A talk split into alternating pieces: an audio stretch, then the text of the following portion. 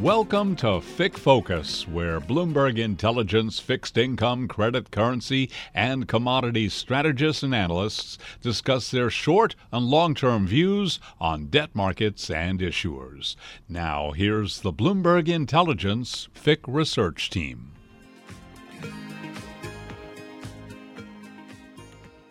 Good morning, good morning, and welcome to this month's Emerging Market Lens and Look Through podcast. I am your host, Damian Sassower, and today we are joined by Mr. Kevin Daly, Investment Director at Abrdn Investments, with a focus on emerging and frontier markets specifically. A real privilege to have you here today, Kevin. Thanks so much for taking the time to join us. Great. So, well, thanks for having me today. Well, let's get right into it. I mean, we are in a bit of an interesting time, Kevin. I mean, spreads have gapped wider across the board. They've come back in in recent sessions, but EM public debt, more broadly speaking, has surged to roughly 66% of GDP from 54% back in 2019. I'm talking rising rates, weaker currencies, below trend GDP. All of these issues are making debt obligations harder to service in EM. I mean, my question for you is, what are you seeing? Are you seeing a broader trend of financial and political crises emerging? Um, can we see things stabilize from this point? What, what, what are you seeing? Um, what are we seeing? We've seen um, quite a bit of volatility already at the start of the year. I mean, I think and going into the year, um, certainly our base case and, and the market was probably very similar, uh, was that we would have, um, you know, several more uh, Fed uh, Fed hikes, uh, a Fed pausing by the first half of the year, um, dollar weakening, um, and um, you know yields, you know treasury yields sort of moderating, and you know a general sort of theme of spread tightening with a with a search for high yield. And you know we very much saw that scenario play out in January, and then February comes along, and we start to see some stronger than expected uh, U.S. data, which then uh, brought the uh, Fed back into play in terms of um, you know uh, you know f- uh, further you know further to do beyond um, several hikes and um, and then here we are in March, and uh, you know everyone's talking about um, U.S. mid caps and AT1s, and it's you know there's been a real spike in volatility, and, and I think the uncertainty has obviously resulted in in quite a bit of spread widening on uh, EM, and in particular on frontier market bonds. So it's been uh, quite a, a, period of volatility, and you know there's there's several ways we could go in direction wise, and I'm sure we'll get into that later in the discussion. Well, Kevin, I mean, you do mention that reach for yield, you know, for over the first few months of this year, and and even to this point, right now, if you look at you know currencies more broadly speaking, it's been that search for nominal carry that's really differentiated the winners from the losers. I mean, if you look at BBDXY, the Bloomberg Dollar Spot Index, you know, heading into today, which is Friday the 24th of March, we're up six consecutive trading sessions and 10 of the last 11 dating back to March 8th. I'm curious, you know, what are your thoughts for EMFX in this environment? I mean, how long is this runway for dollar weakness? And do we, be, I mean, I, I guess, do you believe that some of the recent happenings, SVB, Republic Bank, you know, banking markets here in the U.S., do you think there's more to come? Um, I, I, you know, our view on the, you know, first of all, we, you know, going into the year, we were generally pretty positive on local currency debt on, on back of the view that we would get some dollar softness this year. And, and uh, yes, that played out in January. Um, some reversal um, uh, more recently at the beginning of the the banking crisis, SVB, obviously that uncertainty leads to a stronger dollar. But once the market started to interpret that as, um, you know, recessionary, given that, um, um, you know, credit conditions are, are tightening with um, all of these uh, mid-sized banks um, uh, failures and, and just, you know, people in general, you know, likely to take some deposits out and go into other banks. And, and you know, that's going to lead to potentially some sound lower uh, consumer spending and on top of that, that kind of uh, brings the uh, U.S. recession risk back to the fore. You know, that means the Fed's going to have to do less, right? And the market's pricing and, um, you know, um, you know, uh, a, a less aggressive Fed. So that itself um, should lead to some dollar softness because the rest of the world looks like, you know, the U.S. in, in 2022 where mm-hmm. inflationary uh, pressures remain high and, and central banks remain uh, fairly hawkish. So, um, yeah, so I think it does point towards dollar softness, uh, you know, in uh, in the uh, rest of 2023. Although, again, who knows? You know, there could be another um, blow up or some uh, tail risk around the corner, which we're not factoring in, and that obviously is uh, periods where you do get some uh, potential dollar strength. But I think overall, Uh, it all points to uh, to dollar softness in in the course of the year.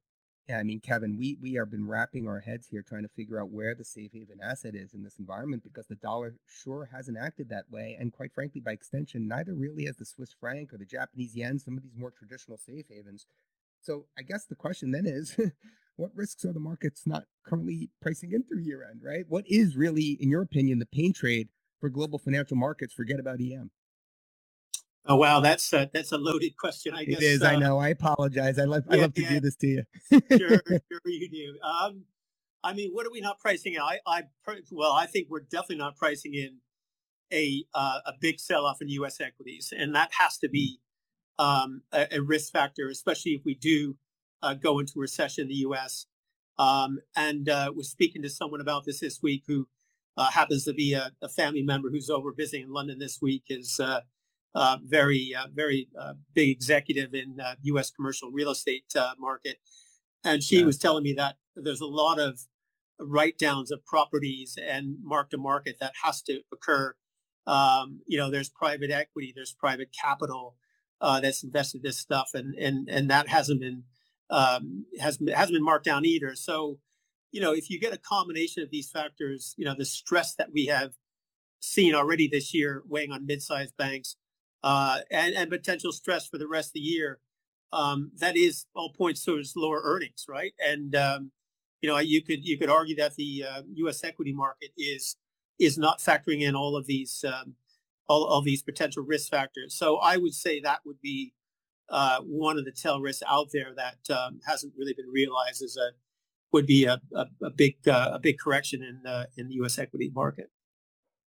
Kevin, you are right in my wheelhouse. Let me emphasize that for my audience, most of whom are emerging market practitioners. Commercial real estate, we have $1 trillion of CREs maturing between now and the end of next year. That is an enormous maturity wall. And if cap rates in the US move up by, say, 200 bips, which is likely, that equates to a 30% decline in the price of commercial real estate. And believe me, a lot of the equity in those loans have been scratched. So you know, good luck going back to the market to raise additional equity with the Fed tightening rates. I mean, look at SoftBank, for example, Kevin. They just converted their WeWork senior debt into equity. That just tells you how bad the office leasing market is getting here in the US. So, you know, so I completely agree with you. There is more to come. Certainly, I think most of that risk would probably manifest itself in credit spreads. So let's talk about something that's near and dear to you, you know, EM credit and specifically those sovereigns that are operating out along the frontier you know what I'm talking about from Argentina and Lebanon all the way out to Sri Lanka and Pakistan and, and, and, and Tunisia. I mean, what are your thoughts with some of these some of these bonds, some of these countries, some of these economies? I mean, is there any value in owning the debt?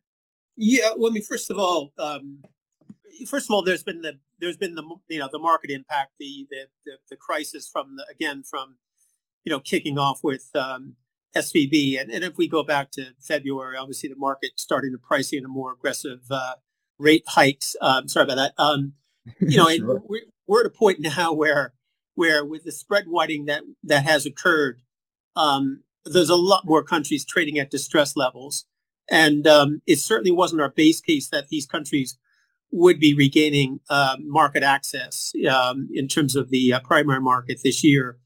Um, and that's very much playing out, um, given that, um, you know, countries are generally with spreads of a thousand over or, you know, issuing at yields of 10%, you know, double digit um, yields is, um, is uh, very difficult and, and highly uh, unlikely and, and, not really a good signaling um, to the market. We saw Egypt come to the market recently with a five-year sukuk at 11%, and that bond's got absolutely destroyed. Um, but so it's been a, it's been a combination of factors which has pushed credit spreads higher. Um, you know, I guess if I'm going to say some positive things about the uh, the frontier space, um, and I should since that's my specialty. Um, you know, there's you know there are a lot of countries which we think are not on the verge of default that you know still have generally um, modest uh, debt servicing um, requirements in the coming years, and I would highlight you know, Angola, Nigeria, very much in that category.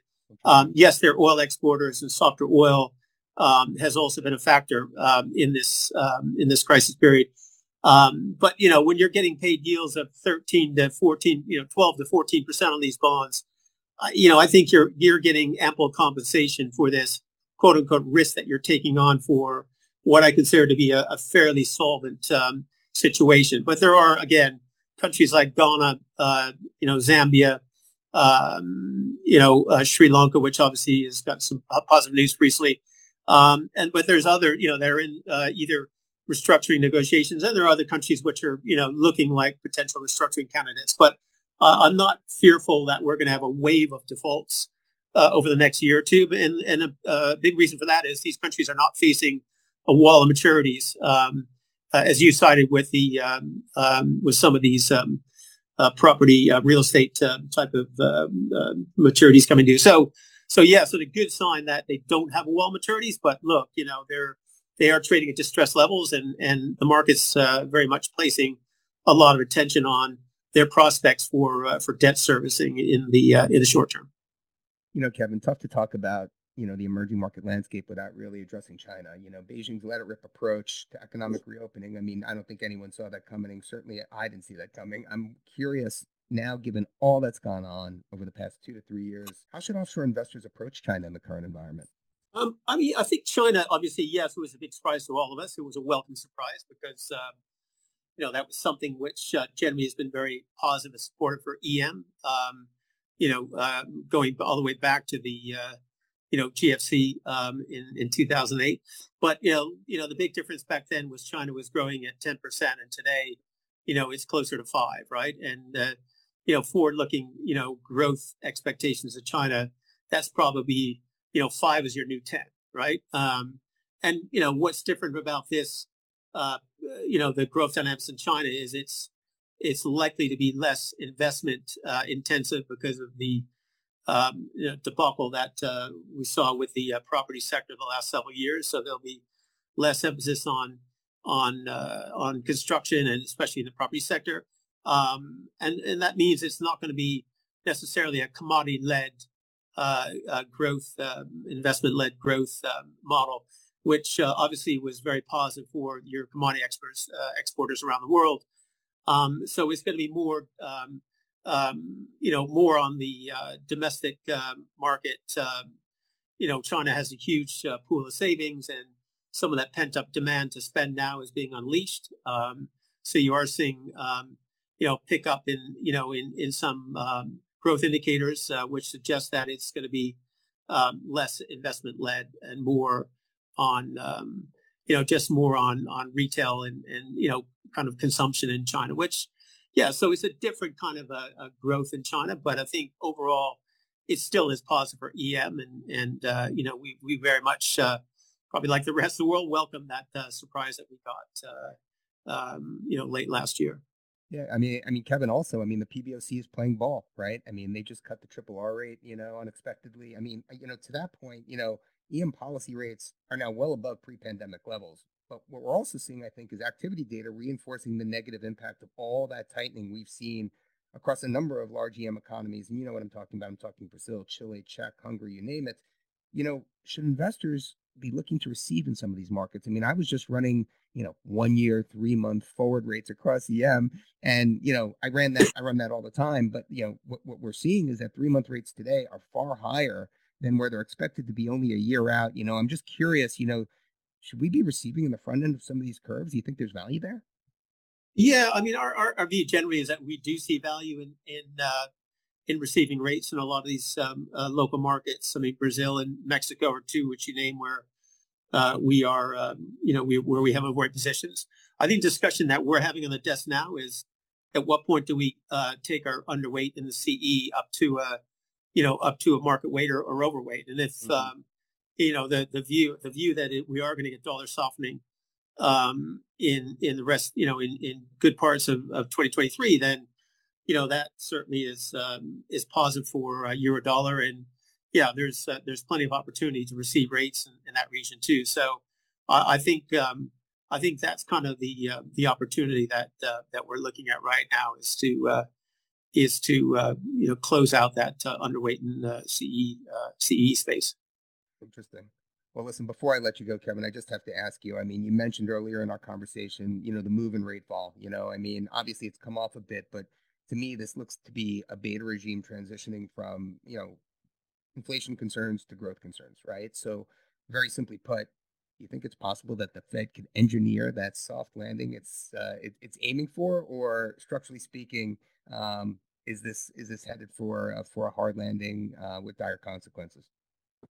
Um, I, I, guess the hard landing is uh, still um, difficult to quantify at this stage. I, I, think you have to expect, you know, more. You know, a base case would be more of a of a, a mild recession.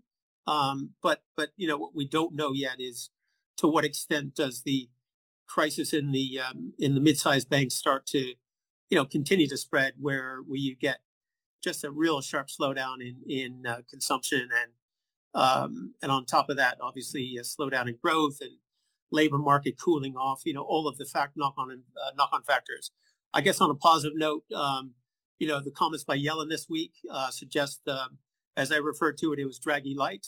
You know, as we remember Mario Draghi when he was the uh, uh you know head of the ECB, he said, "We'll do what it takes" during the whole uh, you know euro uh, debt crisis, and and sure enough, he was he was uh, it, it, proved to be true, right? So you know, will this will this be the the moment for Yellen to step up and say, you know, we'll do what it takes, and we'll you know we'll continue to uh, um, you know, and it seems to be a real focus there. So to some extent, that could you know remove the worst case fears for a, a sharp slowdown, uh, for a real big you know correction in the U.S. equity market.